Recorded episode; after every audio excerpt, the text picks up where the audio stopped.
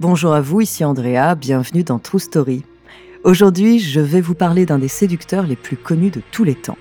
Il est également un aventurier, un romancier et un grand témoin de l'Europe du XVIIIe siècle.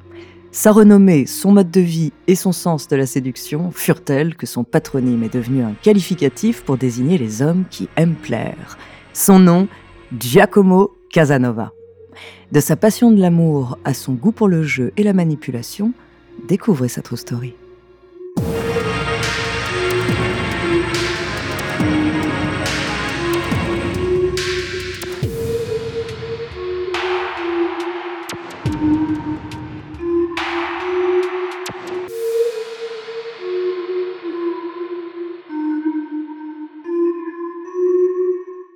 Avant de commencer à vous raconter cette histoire extraordinaire, laissez-moi vous présenter notre partenaire.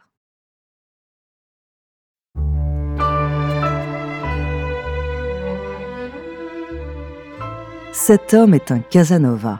De combien de séducteurs a-t-on pu entendre ce qualificatif?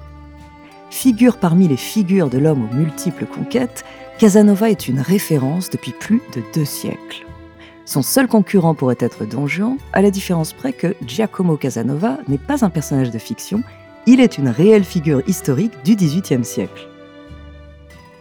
En plus de cela, le Don Juan des pièces de théâtre a une image de collectionneur de conquêtes, quand Casanova préférait de véritables histoires d'amour qu'il investissait pleinement. Car la recherche du plaisir est ce qui mène sa vie. C'est cette quête qui le conduit à voguer de femme en femme, mais aussi de pays en pays, quitte à duper les autres et à se moquer des lois. Casanova est un homme qui a su séduire toute l'Europe, mais c'est aussi un Vénitien. Vénitien, il l'a de naissance et le reste toute sa vie par son goût pour les spectacles, son sens des relations et de la diplomatie, mais surtout par ses attaches familiales. Né en 1725 de deux parents comédiens, il est élevé par sa grand-mère maternelle Marcia Farusso pendant les dix premières années de sa vie, car ses parents sont souvent sur les routes. Sa vocation première, il la doit à ses brillantes études à l'école de la Bégosie, puis à l'université de Padoue. Entre son intérêt pour le droit et sa connaissance de l'Église, il se destine à une carrière d'avocat ecclésiastique.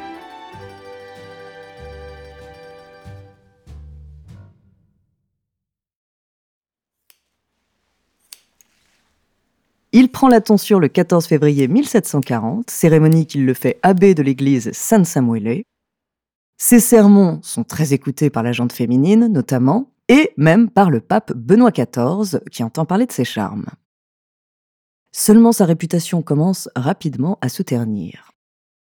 Entre une homélie qu'il prononce ivre et une sombre affaire où il enlève puis dissimule l'une de ses conquêtes, il est contraint d'abandonner la soutane. C'est alors que commence sa vie rocambolesque, enrôlant tour à tour de nouvelles carrières inattendues. En 1746, il devient violoniste au théâtre San Samuele, l'un des plus importants théâtres vénitiens, mais c'est surtout sa rencontre avec le sénateur Matteo Bragadin qui change le cours de sa vie. La rencontre a lieu le 29 avril 1746 lors d'une fête de mariage au palais Soranzo de San Polo. Bragadine y fait une crise d'apoplexie et Casanova le secourt immédiatement en disant maîtriser les arts occultes dont les vertus miraculeuses séduisent le sénateur. Persuadé qu'il doit la vie à Casanova, son attachement et son dévouement à celui qu'il reconnaît comme son fils ne faiblira jamais. Toute sa vie, il contribue à son bien-être financier, le loge et même à son décès, il lui fera don par testament d'une importante somme d'argent. Ce soutien indéfectible permet à Giacomo de mener une vie de plaisir et de jeu. Sa réputation devient sulfureuse du fait de ses frasques amoureuses, de son esprit provocateur et de ses dettes financières. Son protecteur Bragadim l'intime de quitter Venise, mais il refuse et se voit finalement arrêté par les inquisiteurs d'État pour libertinage, athéisme, occultisme et appartenance maçonnique.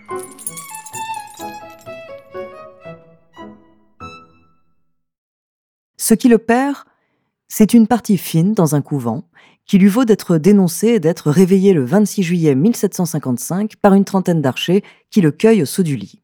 Il est alors mis sous les verrous de la célèbre prison vénitienne des Plombs qui porte ce nom du fait des plaques de métal noir qui recouvrent le toit du palais des Doges.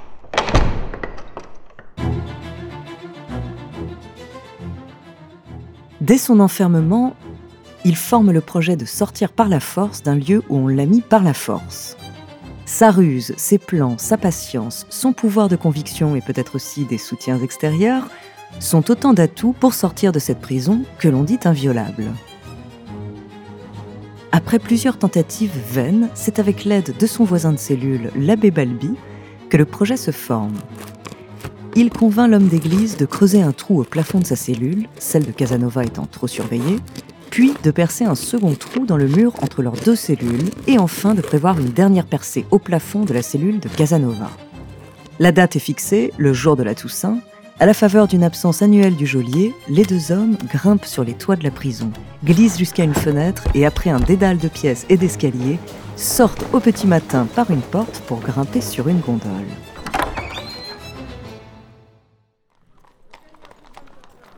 Vient alors le temps de l'exil. Casanova ne peut rester à Venise, il se rend donc à Paris, où l'histoire de son évasion rocambolesque contribue beaucoup à sa réputation. Son séjour se passe fort bien, il apparaît sous son plus beau jour en société, en s'adaptant à son interlocuteur comme un caméléon.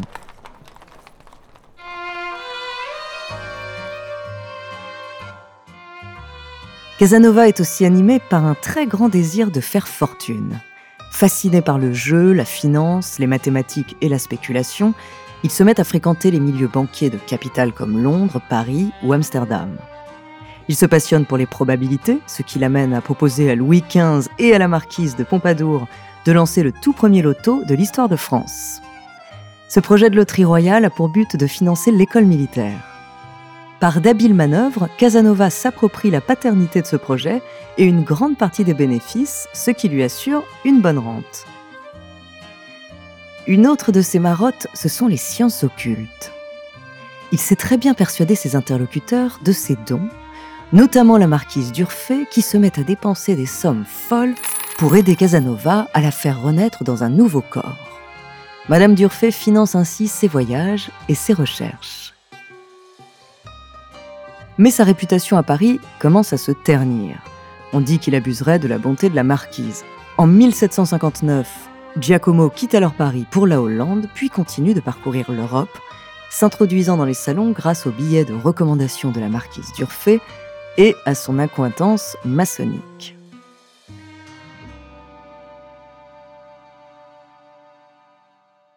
Ce n'est qu'en 1774, après 18 ans d'exil, que Casanova peut retourner à Venise.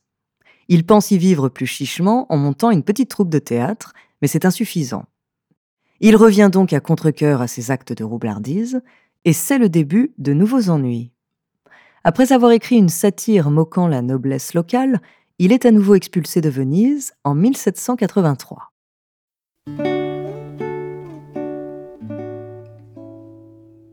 En 1786, c'est en Autriche qu'il trouve un refuge stable et pérenne dans une bibliothèque au château de Dux en Bohême. Il décide d'y rédiger ses mémoires pour narrer l'histoire de ses 142 conquêtes, mais aussi ses prouesses d'avoir réussi à fréquenter les nobles, les ecclésiastiques et les filous en tout genre. C'est dans ce château de Bohême qu'il meurt le 4 juin 1798. Dans les très belles pages où Giacomo narre ses succès, mais aussi ses échecs, on croise de nombreux portraits de femmes.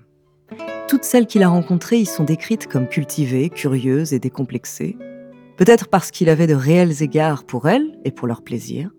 Certaines ont été séduites, d'autres ont été aimées de lui. Une seule ne trouve aucune grâce à ses yeux, c'est la Charpillon, une femme qui, au-delà de lui résister, l'a ridiculisé au point qu'il a pensé mettre fin à ses jours.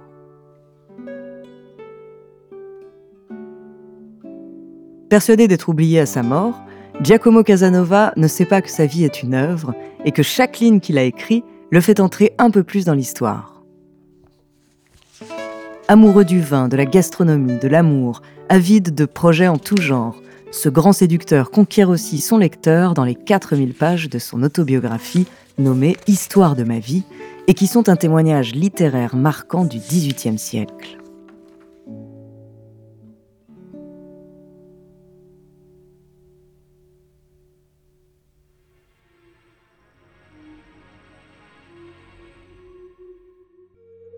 Merci d'avoir écouté cet épisode de True Story. La semaine prochaine, je vous parlerai d'une mystérieuse affaire soviétique. En attendant, n'hésitez pas à nous faire part d'histoires que vous aimeriez entendre sur votre plateforme d'écoute préférée ou alors via la page Instagram ou Twitter de Bababam. Nous nous ferons un plaisir de les découvrir.